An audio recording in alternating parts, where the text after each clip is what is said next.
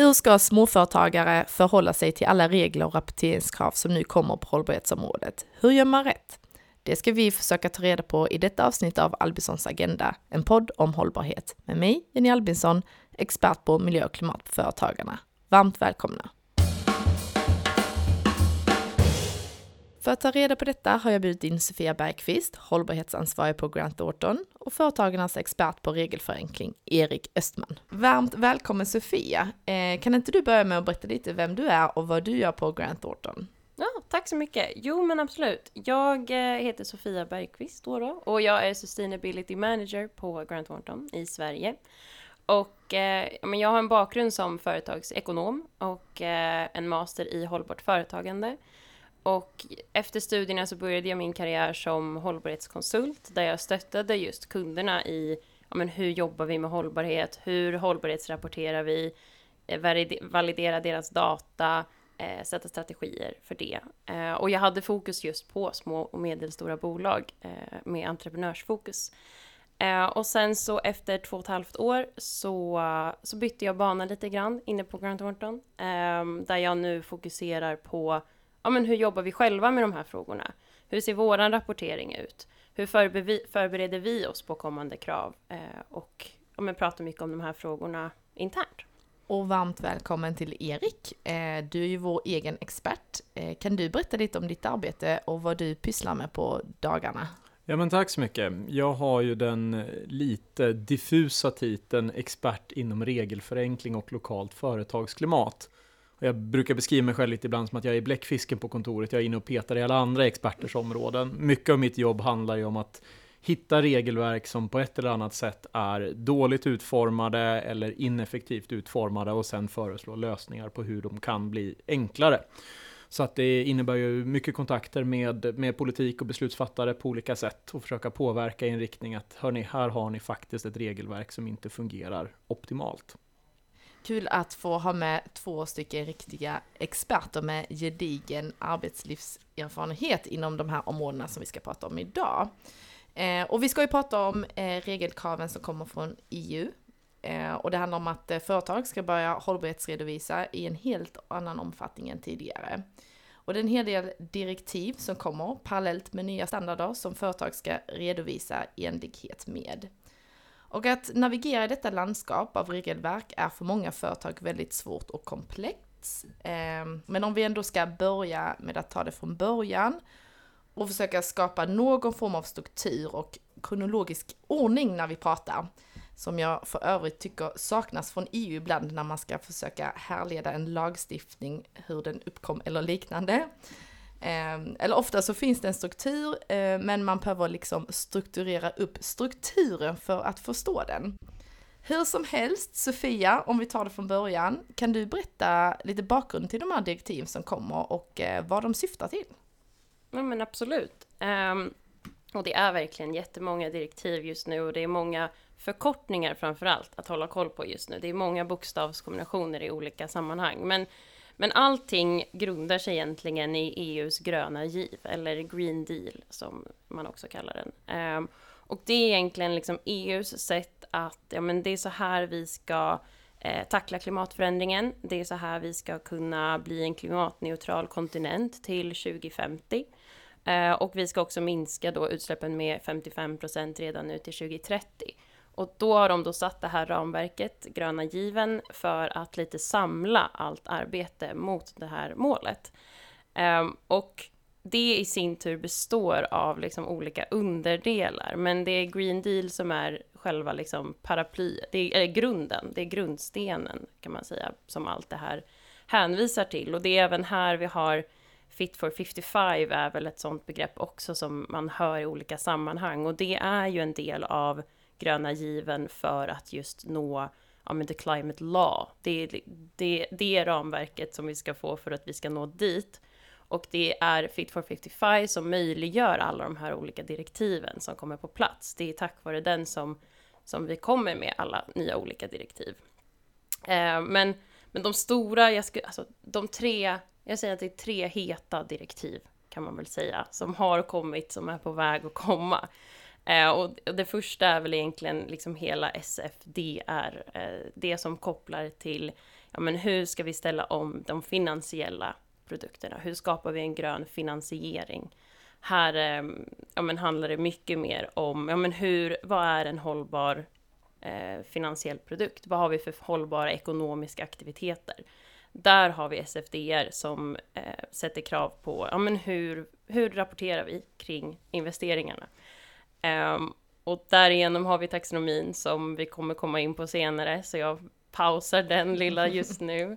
Uh, men förutom då SFDR så är ju den absolut hetaste direktivet just nu CSRD. Och det är det som kommer tackla, eller kommer täcka allra flest bolag. Och det som egentligen ersätter den rapporteringskravet som vi har idag. Eh, den hållbarhetsrapporteringslagen som vi har haft de senaste åren. Den ersätts nu av CSRD som sätter mycket, mycket högre krav och tydlighet kring vad ska man rapportera för att minska eh, den greenwashing som vi har sett i, i flera år nu. Um, och den här, alltså det, det, vi går från att täcka 12 000 bolag i EU till att täcka 50 000 bolag i EU. Så det är betydligt fler bolag som täcks för att nu kollar man på koncernnivå. Eh, så det, det, är en het fråga. Det är en hetare fråga än när det förra kom. Just för att det är fler som täcks och det är mycket hårdare krav. Och den börjar ju gälla nu i januari eh, för de största bolagen. Så det är ju väldigt, väldigt snart. Och sen så har vi det tredje då som är CS3D eller CSDDD. Många Apropå förkortningar. och den är ju fortfarande under, alltså den är inte klar än. Man tror nu att den kommer träda i kraft 2026, men ja, vi vet inte. Men den kopplar mycket mer kopplat till, ja men hur ska vi rapportera i våra leverantörskedjor? Hur säkerställer vi att vi har inga brott mot mänskliga rättigheter eller klimat i våra leverantörskedjor? Så den kommer, men vi, vi tar en sak i taget. Mm. Och om jag har förstått de här regelverken rätt så omfattar det ju eh, direkt liksom större bolag med en viss omsättning. Men små och medelstora företag kommer ändå att beröras. Eh, kan du förklara? Mm. Ja, men de som täcks nu från och med januari 24, då är det ju börsnoterade bolag med mer än 500 anställda. Det är de som täcks 2024 och ska rapportera 2025. Eh, så det är inte liksom årets rapporter, men de ska rapportera på räkenskapsår 2024. Ehm, och i steg två texten de lite motsvarande de som täcks av rapporteringskravet idag. Det, de kommer täckas liksom år två. Eh, men Ja, nu har jag tappat frågan här. Ja. jag är så inne i... Ja, nej men, eh, jo men det var på, eller, eller om jag uppfattar det rätt så är det då att börsnoterade små och medelstora företag kommer att omfattas av regelverket så mm. småningom. Mm. Eh, men hur ser det ut med de som är underleverantörer mm. till de här bolagen som omfattas av regelverken? Ja, och det är det här vi, våra kunder på Grant Thornton är ju inte de här stora börsbolagen, utan vi Nej. jobbar ju med entreprenörerna, de små och medelstora bolagen som inte har de här resurserna som de stora har.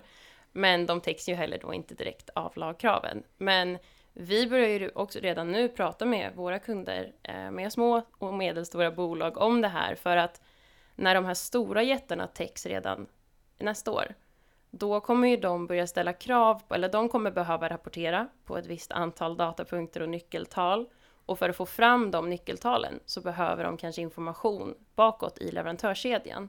Vilket gör att de då kan ställa krav på sina leverantörer att ja men hej, jag behöver den här informationen från er som leverantör. Och sitter man då som små eh, eller medelstort bolag och kanske har den här stora jätten som en jätteviktig kund, då blir det ju att man kommer behöva, man kan inte säga nej då, utan det är ju bara att göra som de säger för att kunna behålla kunden. Medan den stora företaget kanske kan byta leverantör mycket, mycket enklare.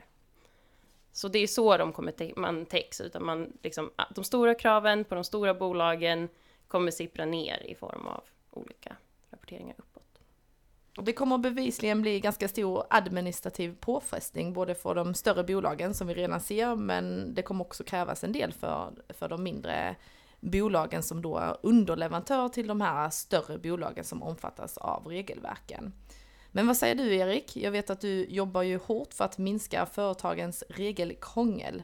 Hur ser egentligen den generella regelbördan ut idag för små och medelstora företag?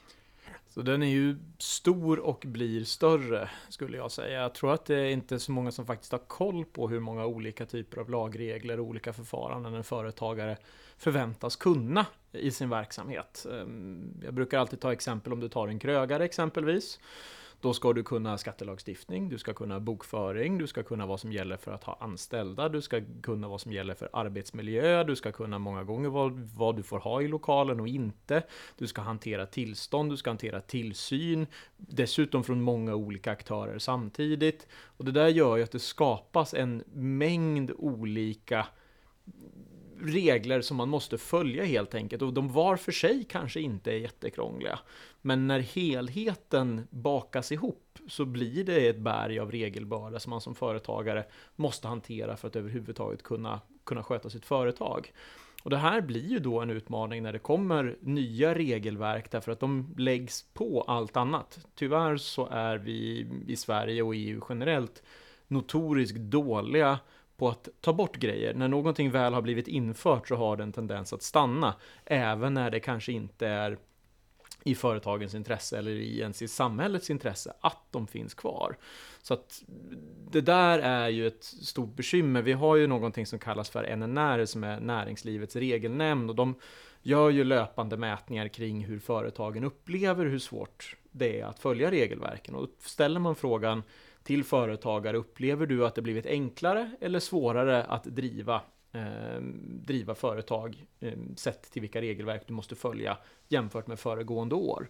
Och de, i alla fall de senaste tio åren så är det, vi kan säga att stapeln som säger att eh, det har blivit svårare är långt mycket större än de som säger att det har blivit enklare. Och det här innebär ju också att det är någonting som ackumuleras. Det blir värre för varje år eftersom man inte är duktiga på att ta bort det andra ändan. Så att det är en utmaning. Eh, I synnerhet skulle jag säga för små och medelstora företag som inte har resurserna in-house att kunna sköta eh, omfattande administration. Eh, Sofia, om jag går tillbaka till dig där eh, utifrån det som Erik nu har beskrivit, att det är en stor administrativ börda redan som det är. Men eh, hur skulle de här rapporteringarna se ut för de små och medelstora företagen? Eller vi kanske ska börja med vad är det som ska rapporteras för de större bolagen och hur kommer det att påverka då de mindre bolagen eller de som är underleverantörer? Kommer de behöva rapportera in samma data eller hur ser det ut? Ja, alltså både ja och nej. Jag skulle säga att mycket av den här administrativa bördan kommer ju hamna på de stora bolagen. Det är de som får rapportera helheten. De behöver täcka in hela ES och G-perspektivet och, och, följa liksom vad i CSR det vi behöver rapportera på. Ehm, men de små och medelstora bolagen, de kommer ju bli rapporteringsskyldiga på, till sina kunder då utifrån hur de är involverade med kunden. För att ehm, det som skiljer CSR det är ju att det är så mycket större fokus på värdekedjan. Alltså man som företag har ett, har ett ansvar i hela sin värdekedja. Man kan inte skylla på att ah, men det är min leverantörs leverantör, det är inte jag. Utan du förväntas ändå ha tillräckligt koll, lagom koll. Du kan inte ha koll på allt, men du ska göra liksom en riskanalys och bedöma utifrån vart du eh, ska eh, ha koll. Eh, och det är ju där de här små och medelstora företagen kommer komma in. Så att man får väl eh, lite se, beroende på vad man har för koppling till, till ett stort företag. Men vad är det jag levererar för typ av tjänst? Är det en tjänst? Är det en produkt? Är jag en transportör? Ja, men är du en transportör till ICA, ja, men då mm. kanske du kommer förväntas rapportera hur du kör, vad du har för diesel eller bensin eller kör du på el? Vad har du för klimatpåverkan från transporterna som du levererar till ICA med till exempel? Att, eh, ja men och då är det ju de frågorna som du ställs krav på. Det är ju inte andra, alltså de stora kunderna kommer inte bry sig om, om eller ställa frågor på, på sånt som inte har en koppling till deras verksamhet. Mm. Eh, så att, ja, svårt svar, men, mm. Eh, men det, blir, det blir mer smalt för de små och medelstora företagen skulle jag säga. Mm. Och Erik, utifrån det här som Sofia beskriver, eh, tror du att det kommer att bli eh, en stor regelbörda för företagen eller kommer det öppnas upp nya affärsmodeller kanske? Va, vad är ditt perspektiv på det hela? Ja, svaret på den frågan är väl lite både och. Eh, inom konsultbranschen så kommer det definitivt finnas affärsmöjligheter när det här ska hantera det. Det jag tycker kommer vara en utmaning, eller tror blir en utmaning, det är ju framförallt för bolag som befinner sig i en längre värdekedja. För att, som, som Sofia sa, alltså, du har fortfarande ansvar för din leverantörs leverantör. Och om du inte har en direktkontakt med leverantörens leverantör så blir det ju då att det är den som står dig närmast som ska kunna svara för den. Och säg att du har då 6-8 led i din värdekedja. Det innebär att ett företag i mitten fortfarande kan ha ansvar för att åtminstone kunna rapportera upp punkter på fyra av de leden. Så att det finns ju definitivt en risk att vissa bolag som, som har en större eh, ett större bolag som slutkund eller vad man ska kalla det, kan få ganska mycket att behöva rapportera in. Så det där är ju, som jag ser det, ett potentiellt hinder. Men vi vet inte riktigt än hur det här kommer att slå, annat än att det kommer att vara annorlunda jämfört med hur det är idag.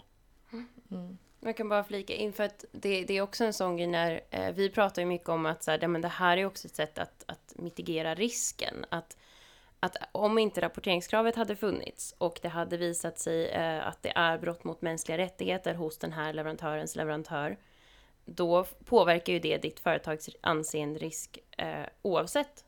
Så då kan ju det här regelverket snarare vara ett sätt att, aha, okej, det är så här jag ska ställa kraven. Det är den här typen av frågor jag ska ha med i min leverantörskod.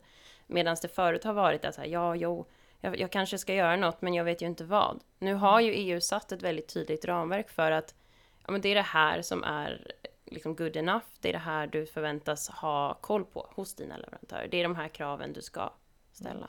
Så det blir som ett form av stöd till ja. eh, företagen att kunna ta tid med de här utmaningarna som man kanske har, har sett men man vet inte hur man har, skulle hantera dem. Exakt, det blir, mm. det blir en administrativ, administrativ börda nu i början för att ta mm. fram en men samtidigt så hade man ju behövt ta fram en leverantörskod någon gång ändå. För annars har du jättestor risk eh, av andra anledningar. Och nu blir det istället, ja det blir en, en stor grej nu kanske för några bolag men det är ju ett sätt att framtidssäkra och, och nu får du en vägledning i hur du ska göra. Mm. Och det brukar vi prata mycket om att när det gäller just eh, klimatomställningen för små och medelstora företag så är det oftast en initial ganska stor kostnad, eh, men sen på sikt så kommer det förhoppningsvis lösa sig.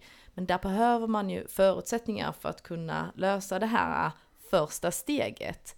Eh, Erik, vad tror du att eh, de små mindre företagen som kanske inte har de här resurserna som de större bolagen har att kunna hantera eh, sådana här administrativa eh, regelverk och, och, eh, och mätpunkter. Vad, vad, behöver de? Vad skulle, de, vad skulle behövas? Mm, ja, jag ser ju lite på det här, det är också det som Sofia beskriver, lite som ett best case scenario. Det finns ju definitivt en, eh, en risk att om det här slår fel så blir det bara börda och ganska lite nytta. Att det blir rapportering för rapporteringens skull, men vad innebär det den ute, ute i, i verkliga världen?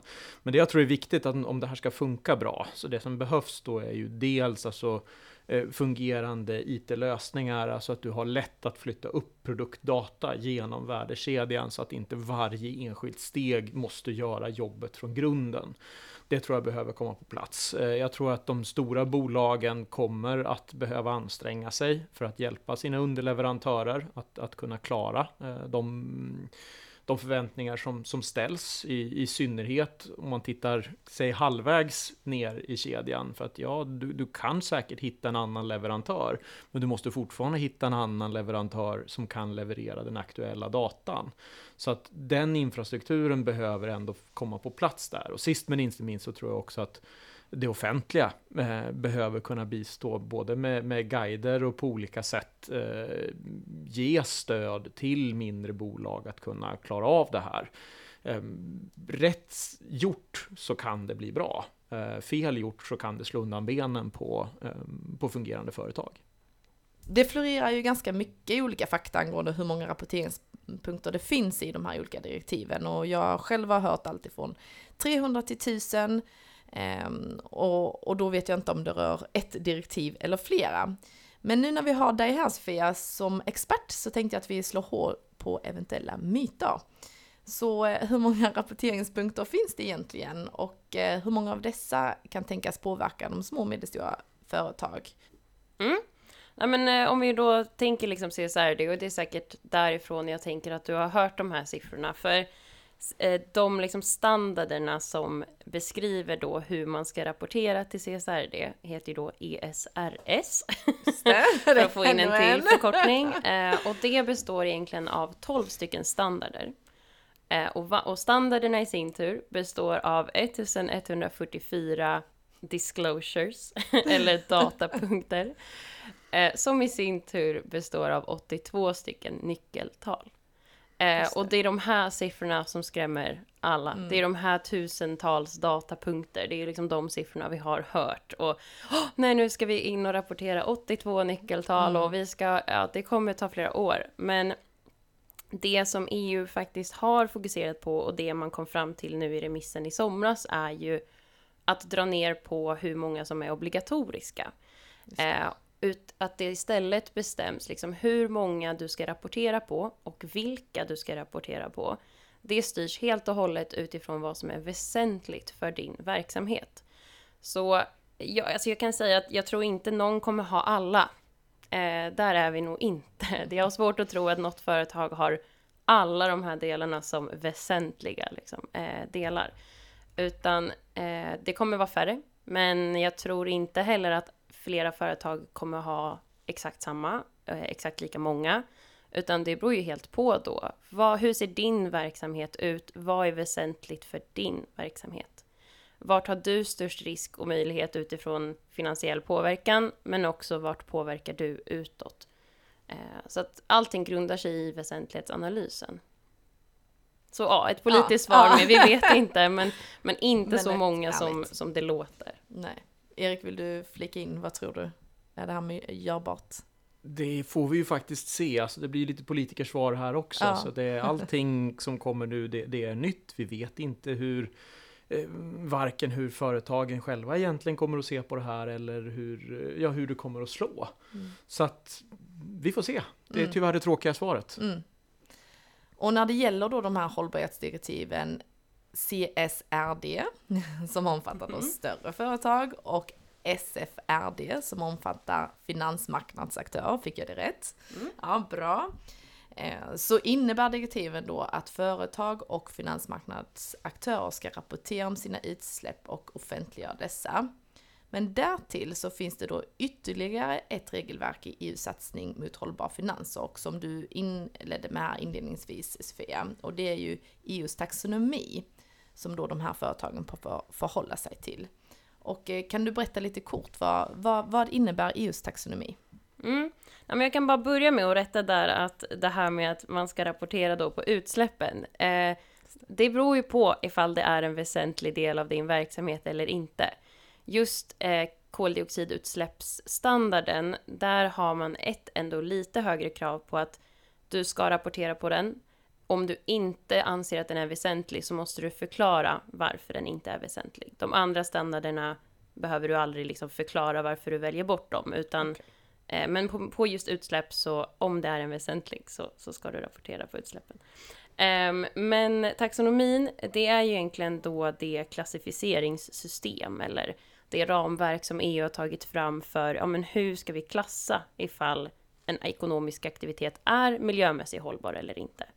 Det är liksom taxonomin. Så, att, så att taxonomin är ju en del av hur du rapporterar till SFDR till exempel. Du använder taxonomin för att avgöra då hur hållbara, miljömässigt hållbara, eh, hållbart det är. Okej, men om jag förstår det rätt Sofia, så ska företag då dels hållbarhetsrapportera eh, och dels ska man då avgöra om sin verksamhet är miljömässigt hållbar eller inte. Mm, precis. Men låt säga då att det är en finansmarknadsaktör som vill vara miljömässigt hållbar enligt EUs taxonomi. Kan det då innebära att små och medelstora företag som vill ta lån men som inte kvalificerar sig som miljömässigt hållbara inte blir beviljade lån? Och sen har jag en fråga till då i, i sammanhanget då. Eller om ett större bolag vill vara miljömässigt hållbar, kan det innebära att företag eh, kommer inte bara kräva in rapporteringspunkter från underleverantörer, utan också krav på reella förändringar i underleverantörernas eh, verksamheter. Mm. Um, nej men första frågan ifall man kommer få lån framåt eller inte eh, om man klassas som ohållbar. Alltså jag tror inte att vi kommer kunna se det svart och vitt på det sättet. Inte de närmsta åren i alla fall, utan just nu så om, om du klassas som hållbar enligt taxonomin, ja men då har du ju uppfyllt väldigt specifika kriterier för att anses som hållbar då utifrån taxonomin. Det stämmer. Men om du inte klassas som hållbar enligt taxonomin, alltså att du inte har någon alignment med taxonomin, behöver inte betyda att du är ohållbar. För taxonomin täcker bara in de, liksom, de har valt ut vissa branscher där det, som står för de största klimatpåverkan och största utsläppen. Eh, har du då en bransch eller ekonomiska aktiviteter som inte matchar in i, i just dem så kommer du inte ha någon alignment, du kommer få ett lågt taxonomiscore. Men det betyder ju inte att du är ohållbar. Så att där tror jag att vi inte kommer kunna se det så eh, svart och vitt eh, i just taxonomiscoret. Liksom. Sen kanske det är om du vill ha ett grönt lån, ja men då kanske det kan ställas lite mer specifika krav på att du ska ha si och så mycket, eller de här nyckeltalen, eller vad det nu eh, kan vara för krav. Men liksom generellt så tror inte jag att det kommer få den effekten på ett tag i alla fall. Vi kan väl hoppa över till dig där Erik då. Hur ser det ut, eh, det här som Svea beskriver utifrån ett eh, småföretagarperspektiv? Inte på kort sikt, men kanske på lång sikt. Ja, vi kommer ju tillbaka till att eftersom vi inte riktigt vet Ja, så det. är det, är svårt att svara. Men jag ser väl det lite, alltså så här. Mitt jobb här på Företagarna det är att vara lite av djävulens advokat. Och när det kommer till alla typer av administrativa system så finns det alltid ett skäl. Det finns alltid no någon form av politisk vilja som ska uppnås. Och eh, blir det bra så uppnår man dit. Att vi får ett mer miljömässigt hållbart eh, samhälle. Det är någonstans det som är, är slutmålet. Men görs det på fel sätt så kan det innebära att vi tappar investeringar både i små och medelstora företag. Det kan vara så att vi blir ifrånsprungna av andra delar av världen där man inte har samma rigorösa rapporteringskrav. Och, och, och det är väl där som jag tror alltså den, stora, den stora risken ligger. Att görs det här på ett sådant sätt som gör det så pass mycket krångligare att driva företag i Sverige och Europa jämfört med andra delar av världen. Då riskerar vi att tappa andra eh, världen istället. Alltså att vi, vi tappar i tillväxt, vi tappar i antalet aktiva företag. Och i synnerhet om vi dessutom fortsätter i sådana fall att importera produkter från andra länder alltså, som inte uppfyller de här miljökraven. Då har vi inte heller vunnit någonting miljömässigt på den globala nivån. Så att det finns ju ett antal fallgropar som jag tror att man måste ta sig runt framöver för att de politiska målen ska uppnås. Och jag är väl lite orolig att man kanske inte har riktigt gjort den politiska konsekvensanalysen fullt ut när det kommer till de här frågorna än. Och istället så går vi nu framåt och kan säga att vi vet inte riktigt hur det kommer att slå. Det gör mig alltid lite orolig. Alltså Mm. när man inte vet hur det kommer att bli, då kan det bli lite vad som helst i slutändan har jag, har jag kunnat konstatera. Mm, men eh, om vi tittar i våra medlemsundersökningar så tycker ju 9 av 10 företagare att det är viktigt att ställa om sin verksamhet för att bidra till minskad klimatpåverkan, eh, men också för att det gynnar affärerna. Kan dessa direktiv, Erik, alltså driva på den utvecklingen? Eh, Att företag blir mer hållbara eller vad? Alltså eller jag- det är bara regelkrångel? Nej, men jag, jag, tror, jag tror att det är jätteviktigt att skilja på viljan att vara miljömässigt hållbar och på ett administrativt regelverk. För det, det ena är nödvändigtvis inte det andra. Eh, finns det en genuin vilja att ställa om inom företagen och man ser att det finns en fördel, då är det väldigt många som kommer att göra det ändå. Nu är ju frågan, kommer vi sätta ett administrativt system som blir så pass betungande att även företag som egentligen är hållbara inte klarar av att bli lönsamma på grund av att det är för mycket administration eller man tycker inte det är värt att expandera eller utöka sin verksamhet för det blir mer krångel. Då har vi ju, trots att vi haft ett gott syfte med regelverket, så får det negativa effekter i förhållande till vad regelverket ska uppfylla. Och, och det, det är ju där någonstans som, som hela frågan kretsar. Jag tror man måste frikoppla just viljan att ställa om från regelverket det, och, se krasst. Finns det en cost-benefit-analys med de här nya reglerna? Får det faktiskt den effekt som vi vill uppnå? Och gör det det, då tror jag att det är ett bra regelverk. Men gör det inte det, då måste det ju finnas eh, en snabbhet inom de politiska beslutsprocesserna att också att kunna justera när man ser att oj då, vi når kanske inte dit vi skulle vilja. Mm. Sofia, vill du svara på det? Eller svara. Vill du ge en kommentar? Nej men absolut, och så är det. Och eh, jag, jag kan bara hålla med. Och jag tror ju, jag personligen tror ju att de här, liksom, regelverket kommer pusha företag till att ja, men nu måste du ha det här på plats nu. Men jag tror ju att de här kraven hade kommit från de här större bolagen ändå. Alltså, det är ju inte på grund av CSRD som alla stora bol bolag har satt tuffa klimatmål. Alltså det är inte, vi ser allt fler ansluter sig till, ja men vi har liksom mål till 2030 om deras utsläpp till exempel.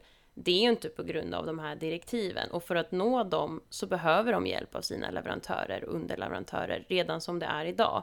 Så att jag tror att det här ja, men man får försöka se det som liksom, vad i ramverket är det som får oss att, att ta oss dit. Och just som sagt, fördelen med små och medelstora är ju att de inte behöver ha lika mycket rapporteringspunkter som de här stora. Mm.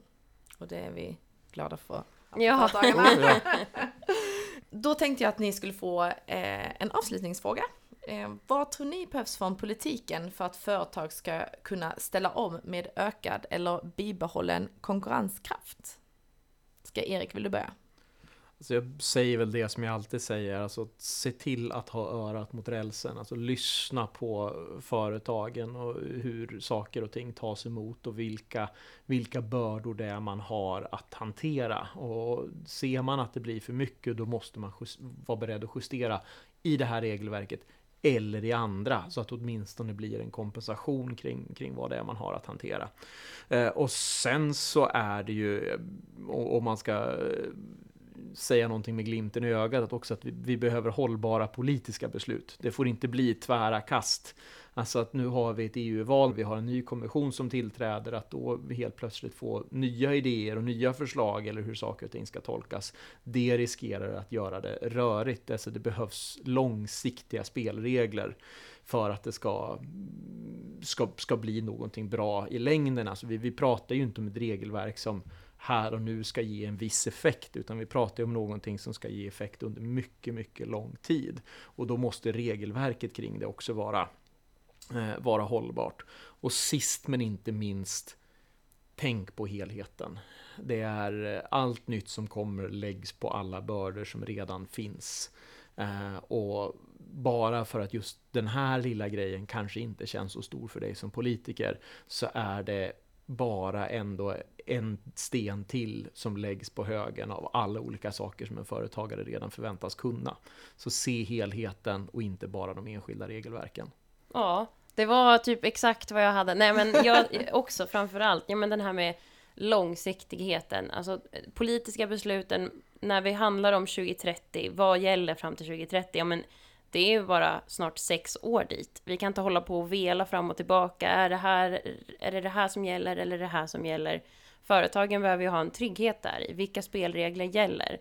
För det är ju som ni som vi varit inne på idag, det är ju en del, hel del liksom satsningar och det är ju ett kraftprov vi har framför oss att, att ändå ställa om. Och då behöver man ju veta och kunna lita på vilka spelregler som gäller.